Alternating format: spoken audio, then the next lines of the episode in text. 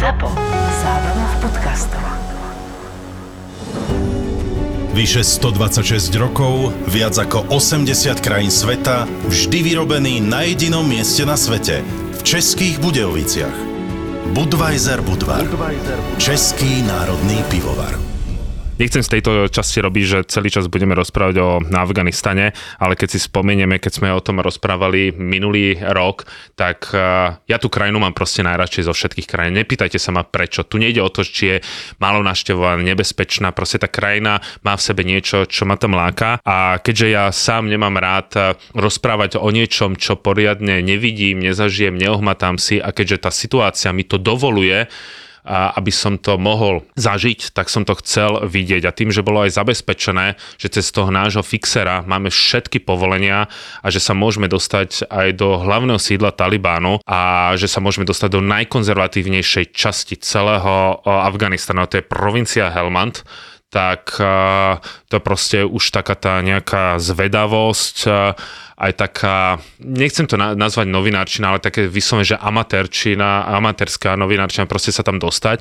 A tie rozhovory s tými ľuďmi boli mrazivé, zaujímavé, neskutočné, bizarné a neviem, aké ďalšie slova by som mohol, lebo keď sa rozprávam s nejakým talibom, ktorý má 22 rokov a on hovorí, že keď mal 14, tak ho povolal Allah do zbrane a začal bojovať, vypočítal, koľko zabil Američanov, koľko zabil spojeneckých eh, vojakov. A možno teraz poslúchať si povie tu jednu vec, že musí byť teda dobre vymletitý. A ja som si to tiež spočiatku myslel, ale ja sa viac hnevám na to hnutie Taliban ako na tohto bežného človeka, ktorý je niekde z dediny, kde pásol kozy, odrazu dostal kalach, nemá žiaden prístup k ničomu. A tá predchádzajúca vláda sa vykašľala na to, na vzdelanie a jemu dal nejaký spoločenský status, dalo mu niečo, tak ja sa skôr hnevám na to hnutie Taliban, lebo ako vravelo minulý rok, že ono bude úplne iné, že, bude, že to už nebude také, len aby obalamutili svet nejakými krásnymi slovami, tak je absolútne, absolútne rovnaké len s jedným rozdielom, že Taliban sa momentálne bojí žien vo veľkých mestách ako je Herat a Kábul. To je všetko. Inak je to tam, že desná. Ty vole, to je absolútny chaos. Nikto nevie, čo má robiť. Som na letisku Heathrow v Londýne a práve nám zrušili let. Akože absolútne chápem, že ľuďom sa nechce pred dovolenkou študovať, že na čo majú nárok v prípade zrušeného letu a naťahovať sa s páni pri okienku niekde na letisku v angličtine. Nie je to príjemné nie je to vôbec príjemné, takže som rád, že som ešte pred odletom uzavrel cestovné poistenie Marco Polo v poisťovní Kooperatíva. A teraz len zavolám na správne číslo, že mi zrušili let a oni hneď zistia, na čo mám nárok a refundáciu za mňa vybavia. Jeden deň cestovného poistenia Marco Polo ma stojí približne rovnako ako jedna káva na Piazza San Marco a získal som k nemu automatické službu dopravná asistencia. No a teraz si môžem dopriať viac už počas čakania na letisku. Kooperatíva. Na celý život.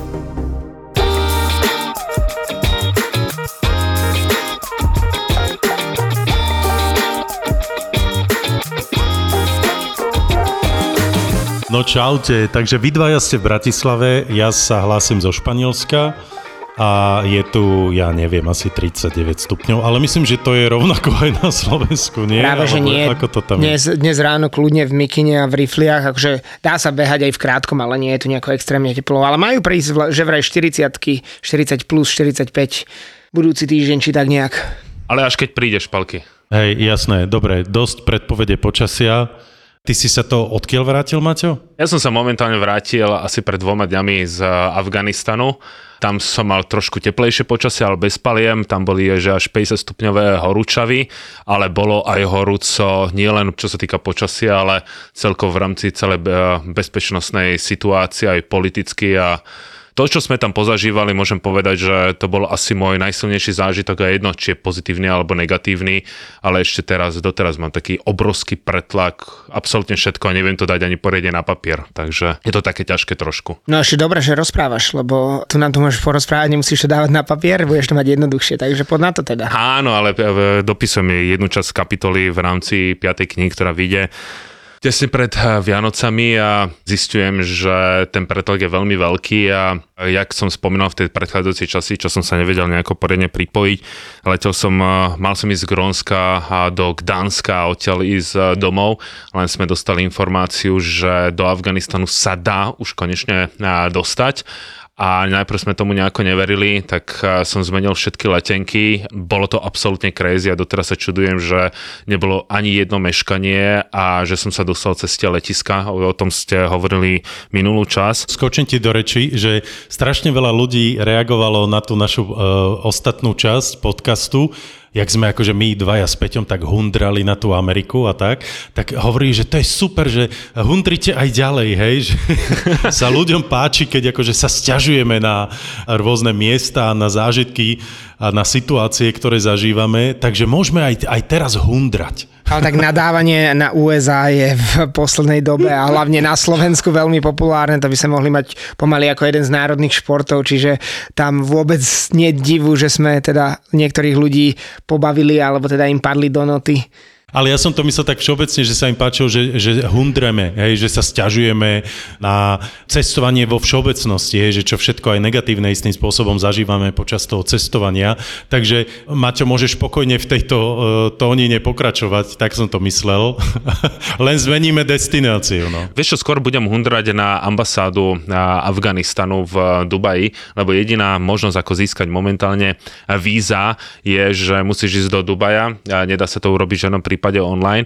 Aj keď majú ešte staré informácie, že víza stojí nejakých 80 eur, tak oni ti rovno povedia, že chcú 500 eur a vlastne 500 amerických dolárov a keď sa ich pýta, že prečo taká veľká suma, tak oni povedia, viete, nás centrálna vláda absolútne neplatí a rovno poviem, že ide to na naše, na naše výplaty. Čiže my sme tam išli štyria, takže vyfasovali 2000 dolárov a nedá sa to v žiadnom prípade ani nejako zjednať, ale slúbia ti, že to dostaneš do hodiny, dostali sme to do pol hodiny aj s miestnym hnusným zeleným čajom a odleteli sme teda jedinou aerolinkou, lebo Afganistan momentálne má len jedno jediné spojenie, lebo tam sú valené ťažké sankcie a odleteli sme teda do Kábulu, tá letecká spoločnosť sa volá Cam Air. Boh vie, dokedy bude lietať, lebo už aj sami hovorili letušky, že nemajú náhradné diely. Ja som sa veľmi bál pri pristávaní, že či zažijeme opäť také veľmi zlé pristávanie, kedy sú tam veľmi silné turbulencie a len pár pilotov na svete toto zvládne. Napriek tomu, že to bolo kľudné, stále sme zažívali tzv. ten sarajevský, sarajevské pristávanie, keď máš pri pristávaní, že rýchlosť okolo 240 km, tak stále bolo, že 380. On proste s prepačením zaviera zdrbne o tú plochu a rýchlo zabrzdí, ale Kábul bol, že jak vola, kedy bolo plné vojenskej techniky, tak teraz bolo, že absolútne prázdne. Hneď si nás odchytila tajná polícia a chceli zistiť čo, ako, ale nakoniec všetko dobre dopadlo, lebo sme mali tie víza a ponorili sme sa do krajiny menom Afganistan, kde to je momentálne ako v období stredoveku. Počúvaj, a taká otázka, v tom lietadle ste koľky boli? Vieš na ceste tam bolo lietadlo absolútne plné, lebo v Dubaji pracuje obrovské množstvo Afgáncov ako lacná pracovná sila a boli tam dokopy ešte ďalší dvaja bieli ľudia, ak ich môžem povedať. Bola tam jedna známa austrálska novinárka, ktorá pracuje pre BBC, ona sa narodila v Afganistane a potom tam bol jeden člen uh, OSN, ktorý, keďže v Afganistane momentálne, že obrovský nedostatok potravín, bolo tam to zemetrasenie, a zomrelo niekoľko tisíc ľudí, nikto nevie presne koľko, takže to lietadlo na ceste tam bolo, že do posledného miesta plné, letenky stojí, že 300 dolárov tam, 300 dolárov naspäť, ale na ceste naspäť sme boli úplne, že sami, lebo v Afganistane zakázam vydávať víza, ale vlastne pasy a keď chceš niekam lete, potrebuješ víza, lebo afgánsky pas je najhorší na svete, čiže oni nemajú kde získať, lebo veľvyslanectva tam nie sú okrem iránskeho a ruského a saudsko-arabského veľvyslanectva. Mm, ináč to možno zavarili aj oné Kaščákovi trošku, lebo v jeden deň mala, mal ten koncert na pohode otvárať práve afgánsky filharmonický orchester a nedošli, koncert bol zrušený. Ja neviem, či som zachytil tú správnu správu, ale že vraj nedostali víza, čiže neviem, či to je ten nejaký uh, externý alebo teda iba orchester zložený z Afgáncov, ktorí žijú mimo Afganistanu alebo mali priletieť z Afganistanu a nedostali víza, ale tá správa, ktorá kolovala po festivale, bola taká, že teda nedostali víza, tak možno mohli byť s tebou v tom istom lete. Mohli, ale žiaľ Bohu neboli. A tým, že dokonca Taliban zobral všetkým pasy, dáva im len členom Talibanu, a keď sme sa aj stretli s členmi Talibánu, normálne s tými, my sme im nazývali na konci už čiernokňažníci, tých, o ktorých sme počúvali v správach, tí, ktorí bojovali v horách, odrazu sú absolútne všade, zavádzajú veľmi prísne zákony, tak párkrát Talibanci prišli, že či by som mu nemohol pomôcť vybaviť e, víza, tak ja som raz tak ironicky, že áno, tak ty si dáš do vízového e, formuláru, že kde si doteraz pracoval, že dáš Taliban, tak určite tie víza dostaneš, ale to bolo jediné taká moja ironická poznámka voči tejto skupine. Každý rok rovnaké úvahy. Či ísť s deťmi k moru, alebo zvoliť viac aktívnu dovolenku. Na jednej strane si chceš oddychnúť, na druhej strane chceš zabezpečiť pestrý program pre celú rodinu. Riešením je dovolenka na Liptove. Deti si môžu užívať nekonečnú zábavu pri obrovskom výbere aktivít v Tatralandii alebo v Bešeňovej a schladiť sa môžete ísť na turistiku alebo na cyklistiku do krásneho prostredia Tatier s parádnymi výhľadmi. Dovolenku na Liptove si môžete spestriť aj letom balónom, raftingom alebo rôznymi podujatiami pre celú rodinu. Liptov je dovolenka na mieru pre každého. Pre viac informácií o aktivitách a ubytovaní navštív visitliptov.sk Podporilo Ministerstvo dopravy a výstavby Slovenskej republiky, lebo dovolenka na Slovensku je dobrý nápad. A na Liptove obzvlášť.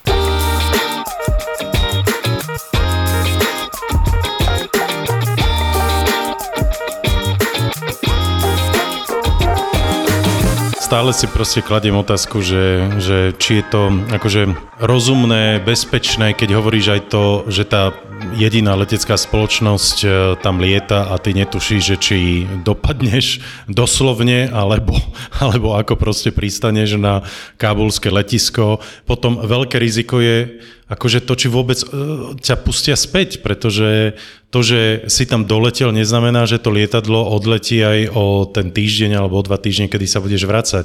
Vieš, že či to je akože naozaj racionálne. Normálne si to, takto sa ťa to opýtam. OK, poviem ti to takto. Racionálne pre bežného človeka to nie je. A ani sa mu týmto nevysmievam, beriem to. Len keď chceš niečo vidieť, keď máš nejaký záujem, keď sa niečomu venuješ, musíš byť v niečom blázon.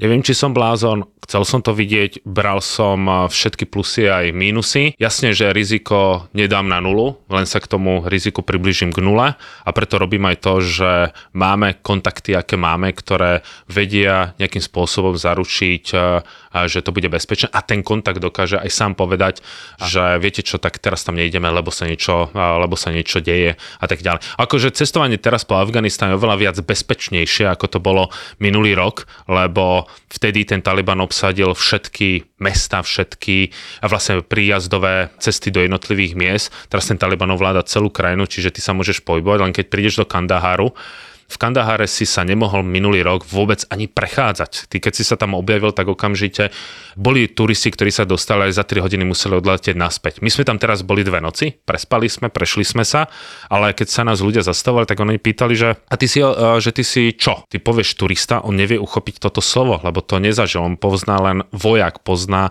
len nejaký humanitárny pracovník. Potom sa pozrie jedno dieťa na mňa a taký mi vedelo anglicky tak trošku a povedalo, že nie, ty si špión a treba ťa zastreliť. Ale a potom prišiel ďalší tálib, sa nás pýtal, že si veriaci a že ja aj keď nie som, tak radšej poviem, že som kresťan. A on, že nie, no, že som kresťan. No, keby bola vojna, tak mám právo ťa zabiť. Ale teraz je mier a Taliban nariadil, že všetko má byť v poriadku, tak môžeš. Ako fungujú za takýchto okolností také tie praktické veci, ako je niekde sa ubytovať, niekde sa najesť, Nehovorím pre domácich, ale pre teba ako pre, no, nazvime ho turistu, no. alebo Crazy Martina zo Slovenska v Afganistane.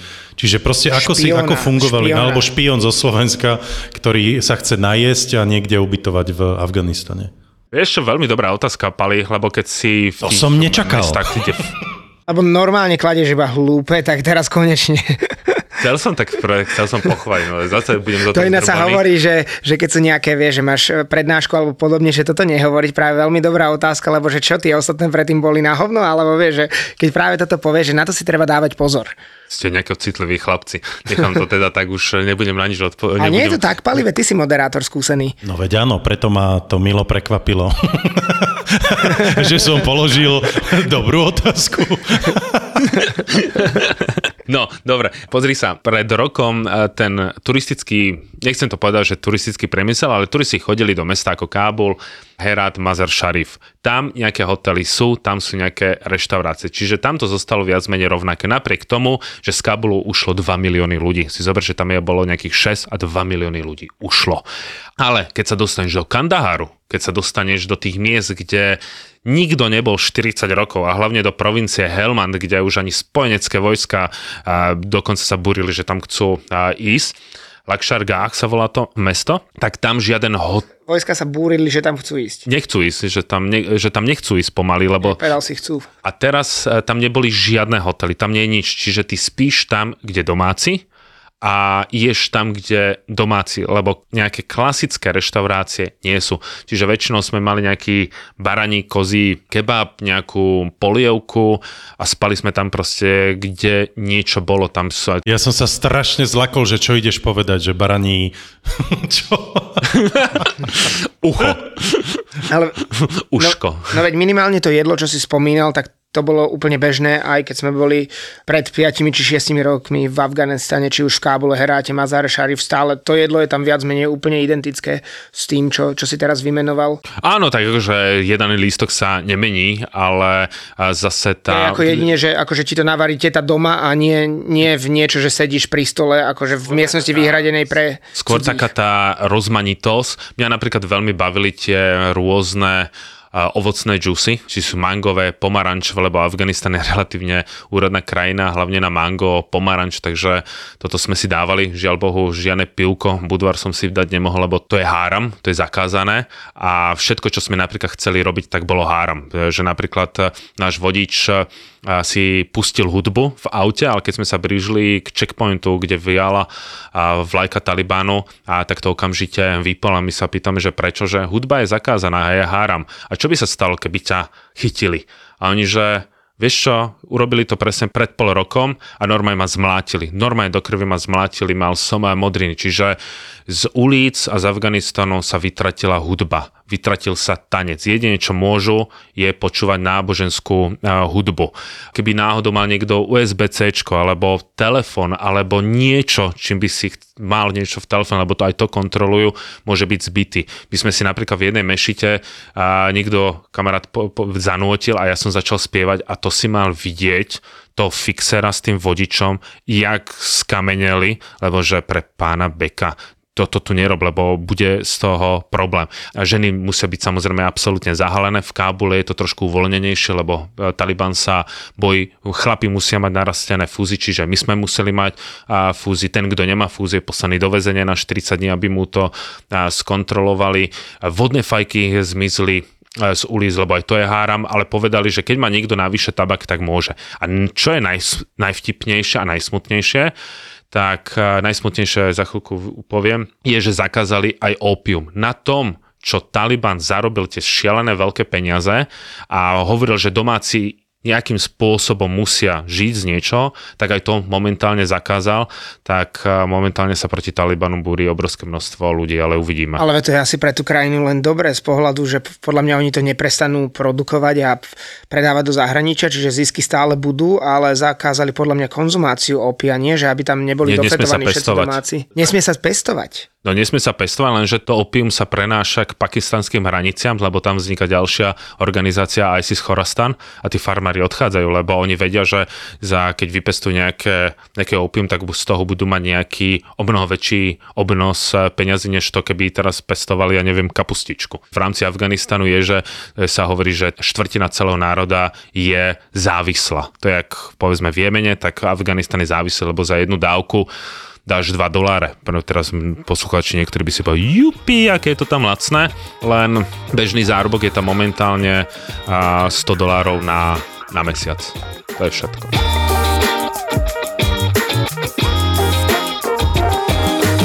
Dobre, a kde si býval? Bývali sme u domácich, bývali sme, my by sme to možno nazvali nejaký guest house alebo niečo, proste hotel by som to v žiadnom prípade nenazval. Inak ja všetky tieto príbehy budem dávať e, vlastne, keď bude zazne tento podcast, vyjde, tak postupne budem dávať jednotlivé storky z celého tohto tripu, takže tam aj ľudia uvidia, ako to vlastne a vyzerá to na tých miestach, kam sa 40 rokov nikto poriadne nedostal. A dobre, a kedy máš spiatočnú letenku opäť do Afganistanu?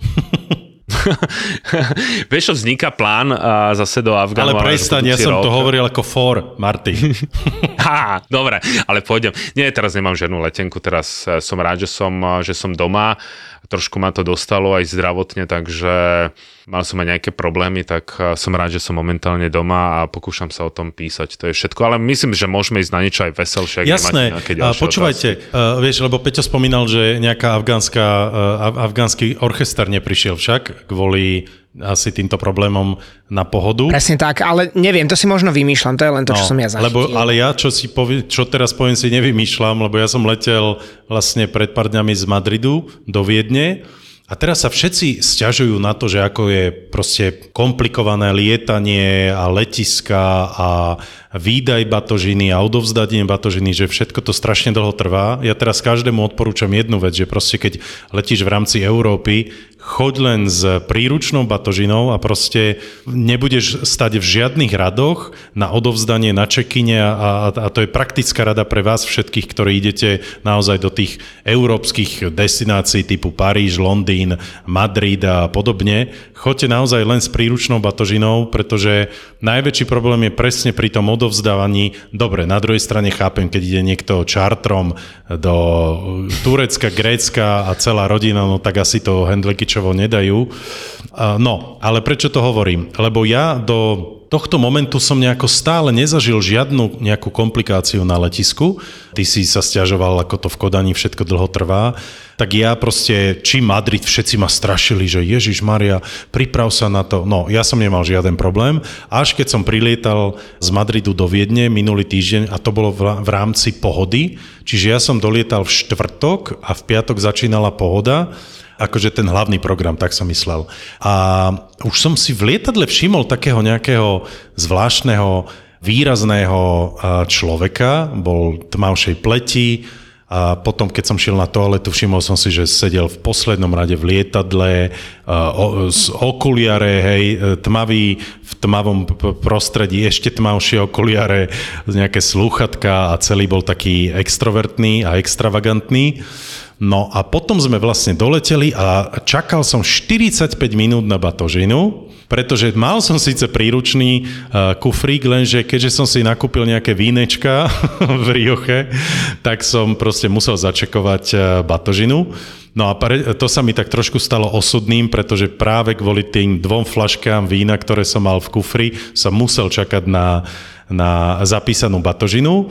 A potom čakáme, čakáme, batožina stále nechodila, už som zistoval, že či náhodou na, na, proste nejde e, na inom páse batožina z Madridu, ale nešla. No a potom začala vychádzať taká tá špeciálna batožina v takých tých špeciálnych kufroch. Najprv som si myslel, že á, to budú asi nejakí filmári, že to sú asi kamery, fotoaparáty a také veci a potom sa lepšie na to pozerám a všimol som si na jednom kufri názov, že Yves Tumor. No a to bol vlastne, a potom som si to vygooglil a to bol americký e, hudobník a producent, ktorý vlastne vystupoval na pohode a kvôli nemu a kvôli jeho kapele a tomu všetkému vlastne my sme museli čakať 45 minút, pretože začala vychádzať tá špeciálna batožina, nechápem inak prečo to šlo na tom obyčajnom páse, ale nešlo to na nejaký ten Nezaplatili heavy, heavy leggages alebo niečo podobné pretože kvôli ním ich 30 batožín vychádzalo, tých špeciálnych, kde boli bubny, kde boli všetky proste hudobné nástroje a klávesy a počítače a neviem čo možné, takže len taká vsúka, že zažil som jedného z interpretov na pohode, Američana z Miami a volá sa Yves Tumor. V živote som o ňom nepočul, ale už teraz si ho zapamätám. Viem, že si ho nezapamätáš, lebo ja som tiež niekoho stretol takto. Po festivale som ráno skoro letel a on vystupoval večer pred predtým, ja som ho videl aj naživo a už vôbec neviem, kto to bol, čiže nezapamätáš, ale stál predo mňou v rade na check-in. To iba viem, to je jediné, ešte som niekomu posielal fotku, že počúvaj, nie je to ten týpek, ktorý hral včera večer. No, vidíte, chlapci, ja som nespoznal Jay-Zho, keď som ho videl na vlastné oči aj s jeho manželkou, ktorú doteraz neviem, jak sa volá. Takže myslím, že v tomto to mám ja väčší trapas. Ale keď som teraz letel z Afganistanu, tak som eh, práve kúpil do tej ďalšej knižky také bankovky afgánske, ktoré budeme zase vkladať do, eh, do knižky. A ja som si to dal do veľké batožiny. Ja som kúpil za 50 eur, som tam mal 10 tých afgánskych a dal som to do veľké batožiny. A Čo, 10 kg alebo? 10 tých miestných uh, Afgány.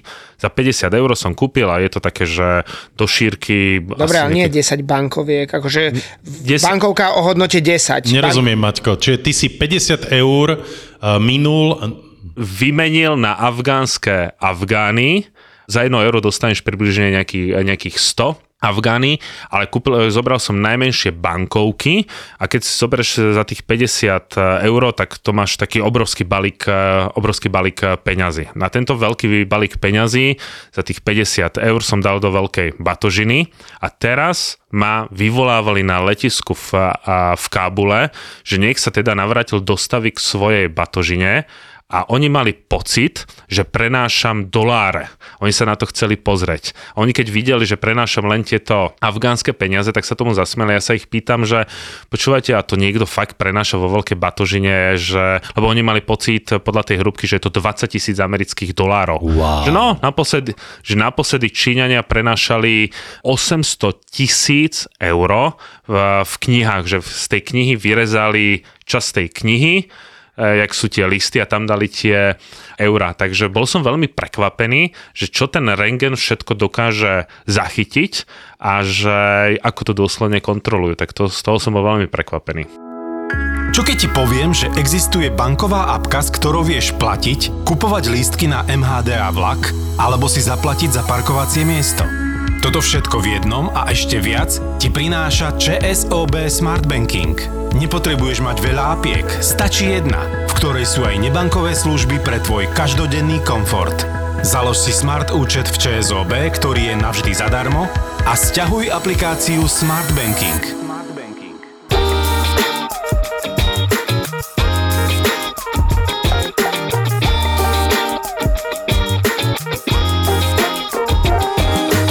Maťo zažíval horúce chvíle v Afganistane, ale ty si pred nejakým necelým mesiacom zažíval horúce chvíle v Bolívii, lebo keď som sa pozeral na vaše storky na Travelistane, ako tam niekto veľmi ťažko dýchal, tak to by si mohol porozprávať, lebo Bolívia určite stála za to.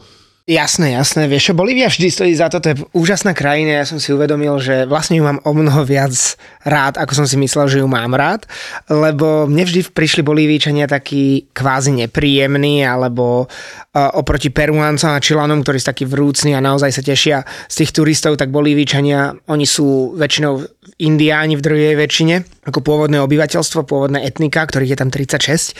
A oni vyzerajú tak, že fakt nemajú radi západných ľudí alebo turistov, ale tá krajina teraz, keď som tam bol tak dlhšie a som si to mohol tak viac pohodovo užiť, tak, tak je fakt fantastická a La Paz, ktorý je zapísaný aj medzi 7 mestských divov sveta, tak tam podľa mňa bez pochyby patrí, veď to sme sa minule bavili. No alebo sa tam dá robiť strašne veľa vecí. Môžeš vyliezť na 6 tisícovky, môžeš ísť na ce- zjazd cesty smrti na bicykli, môžeš vy- sa vystrčiť z okna a zliesť po budove z 80 metrov, normálne po stene sa akože skákať po nej, zavesený na lane, môžeš ísť do takého údolia mesiaca, môžeš hrať golf v najvyššie položenom golfovom ihrisku na svete, môžeš jazdiť lanovkami po tom meste, lebo tam majú najväčšiu sústavu mestských lanoviek na transport na planéte a kopec iných vecí, čiže to mesto je úplne šialené, vyzerá to ako jeden obrovský trh v takej kotline, neorganizovaný, ale dokopy všetko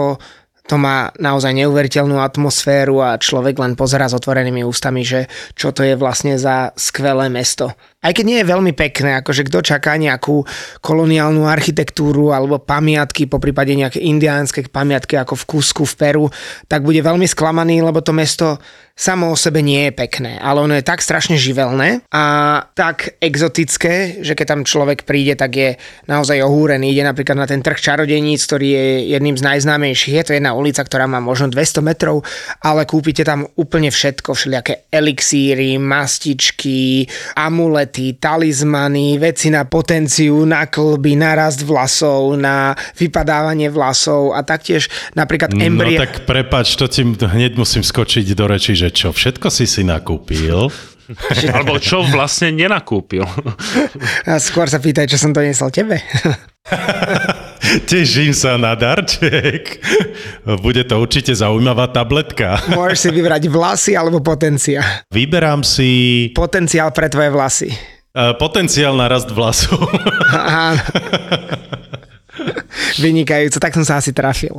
A okrem toho, okrem všetkých týchto vecí, tam majú napríklad normálne povešané embria lám, ne- nenarodené embria usušené, a niektoré sú ešte bez srstičky, niektoré so srsťou, sú tam aj malé nenarodené prasiatka, embria, takto, lebo tí indiáni veria, že Jednoducho, keď stávate dom, tak do základov by sa mala zakopať pekne takáto lamička alebo prasiatko, ale väčšinou je to lama a čím väčšia stavba, tým väčšie by to malo byť zvieratko. Čiže ak nechcete, aby sa niečo stalo, tak máte do základov pri začiatku stavby zakopať teda túto jeho mŕtvolku. No a údajne, a tak keď sa stavala najväčšia tržnica mesta, ktorá je vedľa námestia San Francisco a dnes je jedno z takých dominant, aj keď strašne škaredá a pritom má iba 10 rokov, ale oni tam zbúrali čas koloniálneho centra, aby tam postavili túto tržnicu, tak začali stavbu a že vraj im počas stavby zomreli dvaja robotníci, tak normálne všetci ostatní sa zastavili, stop, končíme, my ďalej nepracujeme, tak teda stavby vedúci musel rozhodnúť, že sa rozkopú opätovne tie základy,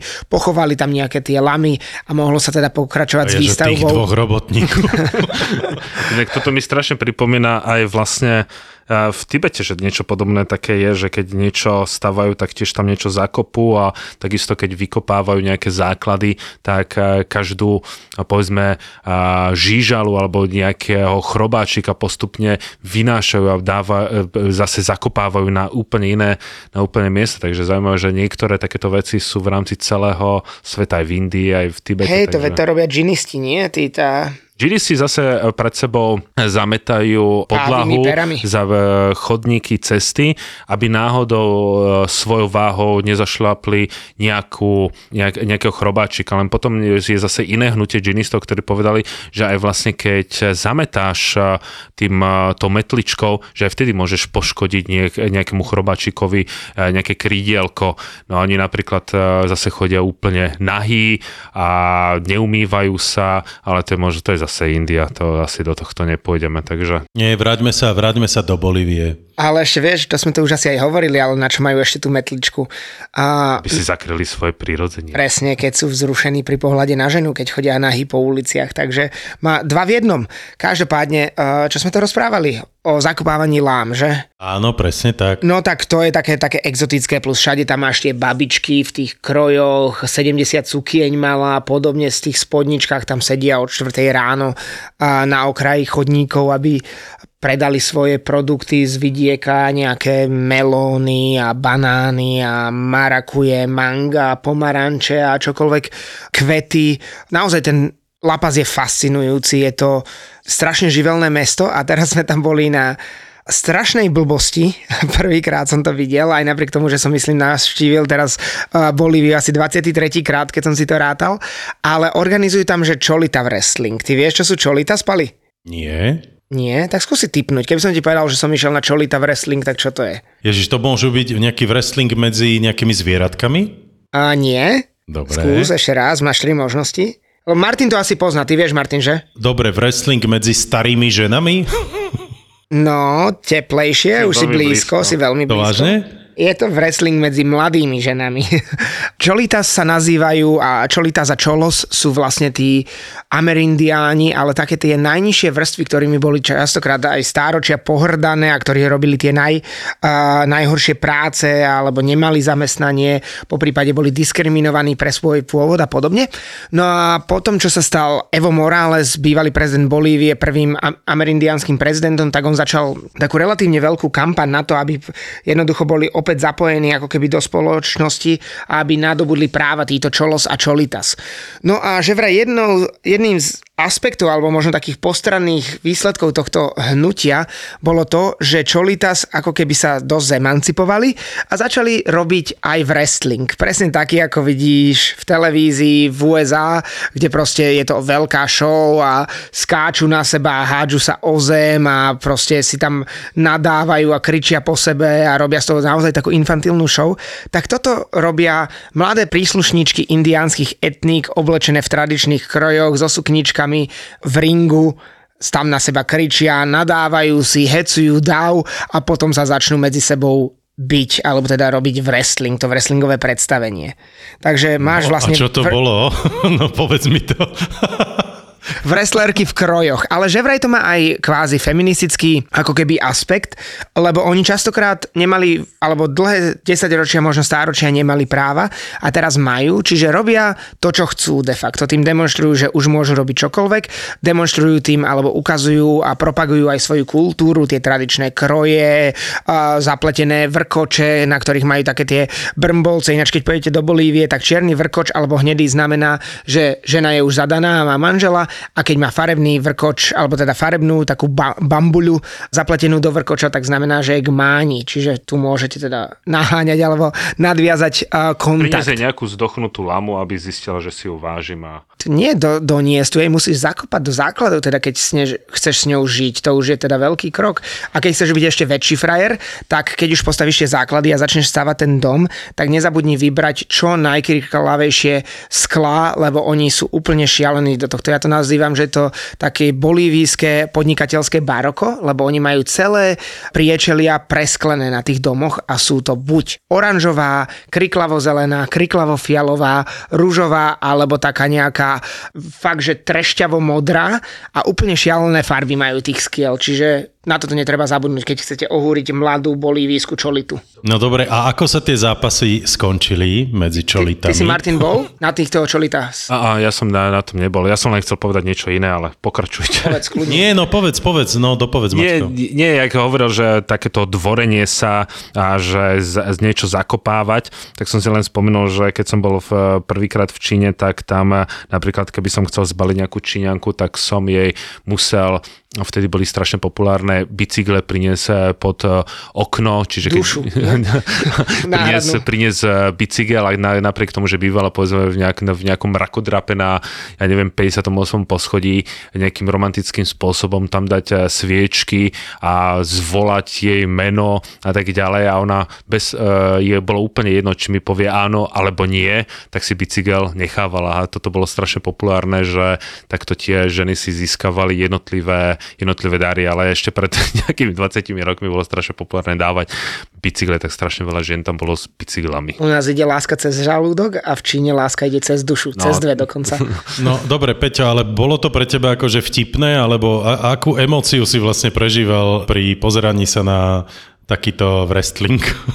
šok, úžas a zároveň zdesenie, lebo je to, po je to strašne vtipné. Vidíš tam, že nabehnú dve, niektoré vyzerajú aj tak, ako také riadne matróny, ale niektoré sú normálne dievčatka, alebo čo ja viem, 20-25 ročné ženy, oblečené v tradičných krojoch s pekne zapletenými vrkočmi a teraz prídu do ringu a odrazu sa tam začnú hecovať, jedna druhu zdrapí za vrkoče, dá je lakťom akože na hlavu a potom ju chytí do vzduchu, zdvihne nad seba a drbne o zem doslova a to nie sú tie americké ringy, ktoré by boli tak odprúžené a nejaké meké. Tam normálne je iba dosky a na tom položený koberec. Ja som si to bol potom aj obchytkať a teda vôbec to asi nie je sranda, keď ťa taká, ja neviem, 80-kilová uh, bolívijská teta zdvihne a šlahne o drevené dosky na, uh, v tom ringu a takto sa tam hádzali o zem 15-20 minút, občas sa do toho za, zapojila rozhodca, ktorý jednu napríklad tej druhej podržal, aby ju tam mohla kopať, po prípade železnou tyčou byť,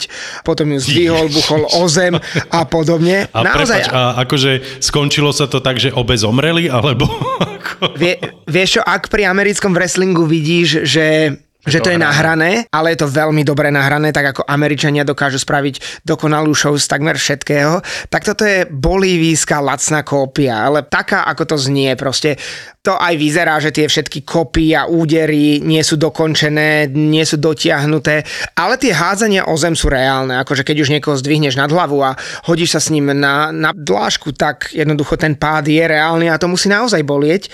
A potom príde ďalšia a začne sa tá show znova a ešte sa pýtajú, chcete opäť, aby som ju hodila o zem? Áno, chcete? Áno, naozaj chcete? Áno, tak dobre a zás sa na ňu hodí alebo, alebo ju kopne alebo čokoľvek a bol som z toho šokovaný, neviem, ja som si myslel, že to bude iné, že to bude skôr taká, taká väčšia zábavka, ale bola to väčšia bitka, ako som teda predpokladal.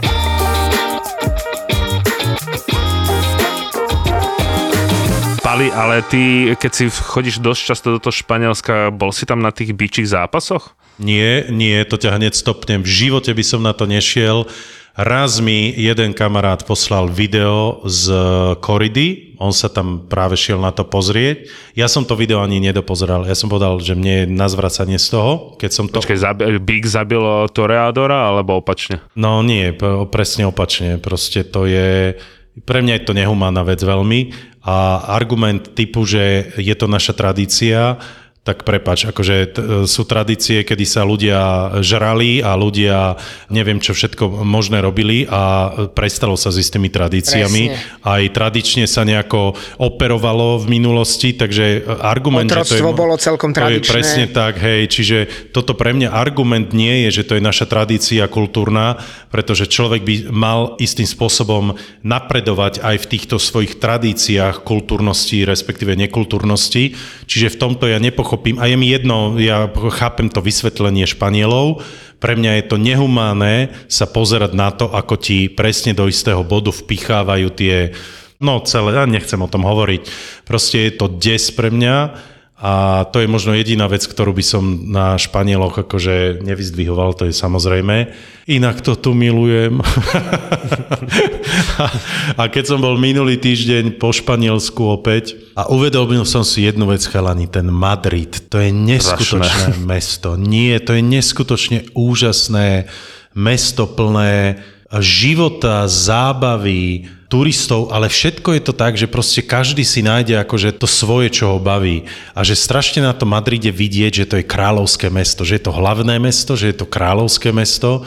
Samozrejme, že teraz keď to počúvajú nejakí uh, ľudia z Katalánska, z Baskicka, tak so mnou nebudú súhlasiť, ale proste to je, to je úžasné kráľovské mesto, plné ľudí, ktorí si užívajú život. Aj v tom dobrom zmysle slova. Tie rooftop bary, tie tapasové baríky, tie mikroreštaurácie, tie pivárničky, vinárničky, proste večer tam o ideš o polnoci po meste a v tom meste na tých uliciach sú stá tisíce ľudí, hej, stá tisíce ľudí, ktorí proste sa tešia zo života. No tak som bol taký uveličený, že že ten Madrid je naozaj super mesto a tam som si uvedomil zase ten rozdiel medzi tou mojou milovanou Valenciou a, a tým Madridom, že tam som, ale už normálne som bol v stave v tom Madride, že uf, toto je už aj tumač pre mňa, proste tie 100 tisíce ľudí na tých uliciach, že normálne som spodal, že juj, už aby som bol v mojej Valencii, ktorá má necelých 900 tisíc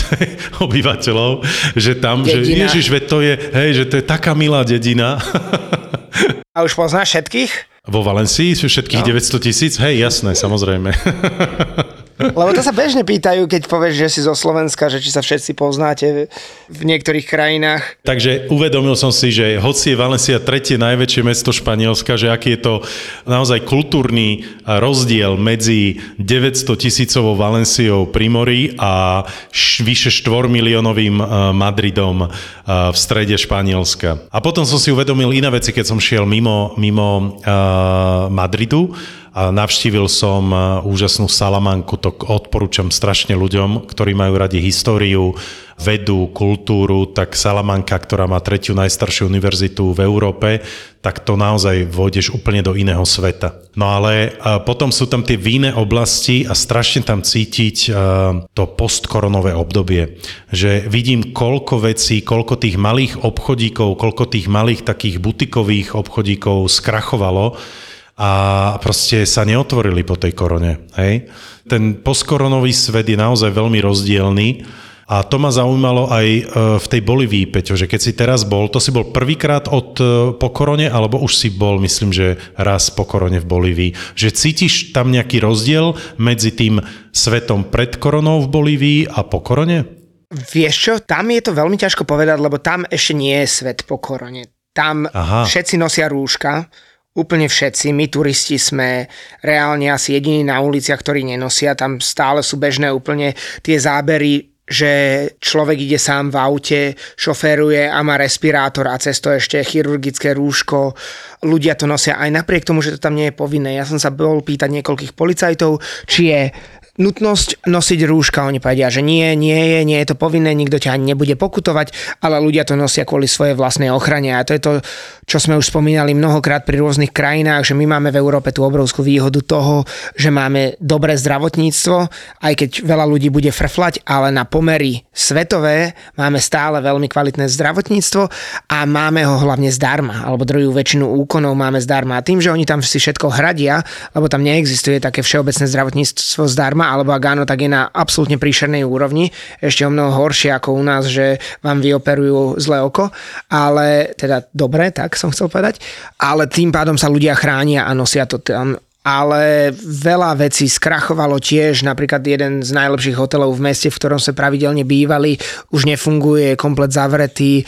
Reštaurácie, ktoré som poznal a do ktorých som chodieval, tak si musím hľadať nové, lebo neexistujú. Niektoré suvenírové obchody zavreli, turistické obchody zavreli, reštaurácie zavreli tiež a Chcel som, ináč som sa držal aby som to nepovedal, ale že bodaj by ten Madrid nebol taký pekný a tá Bolívia alebo ten La Paz taký uh, nezaujímavý a nepekný, keď uh, Madrid je práve krásny kvôli Bolívii, lebo to málo kto vie, ale v Bolívii uh, bývali najväčšie bane na striebro na našej planéte a taktiež obrovské bane na zlato. Oni sa nachádzali v meste v uh, Potosi na bolívijskej náhornej plošine a v jej okolí. A ona sa hovorí, že práve drvivá väčšina tohoto bohatstva, asi 98% smerovalo práve do Španielska a že dokonca keby sa dalo dokopy všetko zlato a striebro, ktoré bolo odtiaľ dovezené a za ktoré bol vystavaný Madrid a iné španielské mesta, tak by sa dal postaviť strieborný most priamo z Lapazu do Madridu a ja som si to pozeral a vzdušnou čiarou je to nejakých 9800 km sa mi zdá a keby si ho vstával, že najlepšou trasou, tak je to asi 12 000 km, takže tak.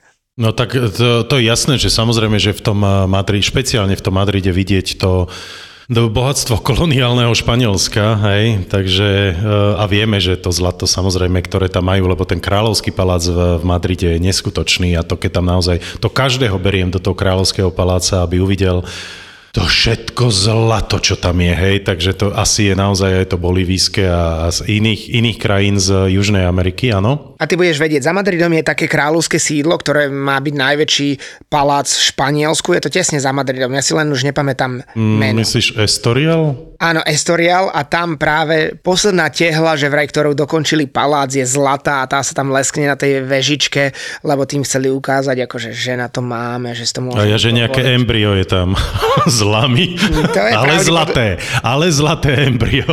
To je pravdepodobne niekde dole zakopané. Vôbec by som sa nedivil, keby to stavali možno aj nejakí Bolívíčania alebo podobne. 3 mesiace, 13 týždňov, 90 dní. Tak dlho nechávame dozrievať náš svetlý ležiak Budweiser Budvar Originál. Pozdravujeme z Republiky Piva. Peťo, ty si e, samozrejme hovoríš, že už si bol 23.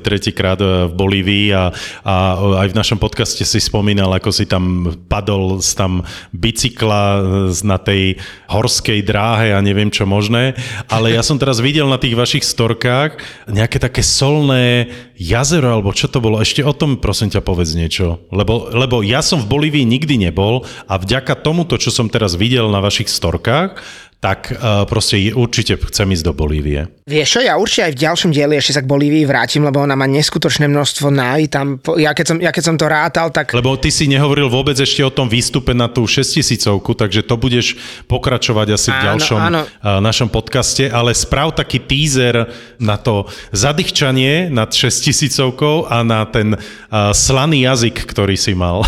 Dobre, takže v najbližšom dieli vás čakajú dojmy Martina Navrátila z Afganistanu, keď si ich ich utriedi a čaká, že Martin. Skôr z Grónska, skôr z Grónska. Tak z Grónska a z Grónska. Afganistanu, pardon. A taktiež sa môžete tešiť na úžasné zážitky z Bolívie, ktorá je možno aj najvyššie položenou krajinou našej planéty v priemere a má naozaj obrovské množstvo naj, najvyššie položené letisko, najvyššie hlavné mesto sveta, najväčšiu sústavu lanoviek a taktiež najväčšiu solnú púž našej planéty, ktorá sa nazýva Salar de Uyuni a je to 12 tisíc km štvorcových čistej soli, čo je v zásade myslím, že celý Bansko-Bystrický a Žilinský kraj dokopy. Keby sme ho posolili, zarovnali, a tak nám vznikne plocha o veľkosti tejto solnej púšte. Naozaj je to asi 10,5 tisíc až 12 tisíc km štvorcových, ktoré sú úplne dokonalo rovné.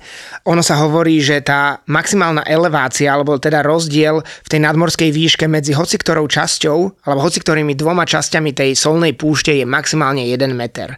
To znamená, že je úplne, úplne rovná. Preto sa tam napríklad kalibrujú aj svetové satelity, lebo je biela, čiže skvelý odraz a je dokonale rovná. Hovorí sa, že vraj je 5-násobne rovnejšia ako povrch kľudného oceánu. No a ona sa vlastne zarovnáva sama, čo je také zaujímavé, lebo sol neprepúšťa. A tam býva obdobie dažďa približne od nejakého decembra do, hovorí sa, že apríla, ale tieto roky sa to mení, už je to do mája, do júna, kľudne aj v júli tam ešte niekedy natrafíte na vodu. A vtedy tam na, naprší taká tenká vrstva vody, ktorá má niekoľko centimetrov a vytvorí najväčšie zrkadlo našej planéty, ktoré má fakt tisícky kilometrov štvorcových a tie oblaky a okolité hory, ktoré sa nachádzajú na tej planine a vedľa tej solnej púšte, tak sa na nej dokonale odrážajú a je to niečo absolútne magické. A ako vyzeral Peťo v tomto odraze, sa dozviete v ďalšom vydaní nášho podcastu.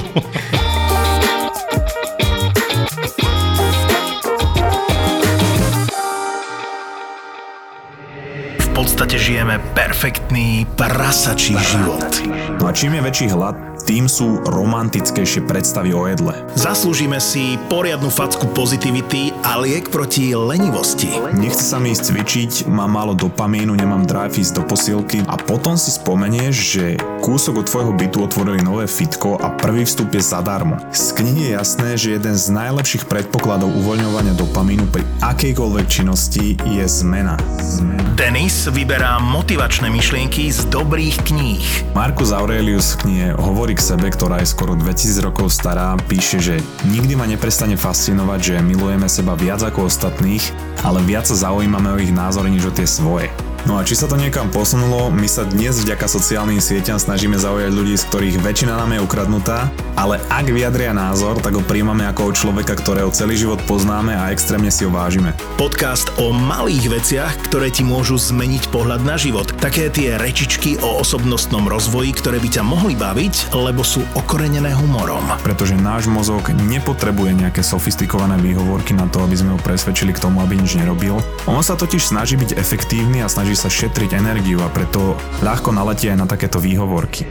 Hackni a manipuluj svoj mozog pri počúvaní podcastu Mozgová atletika.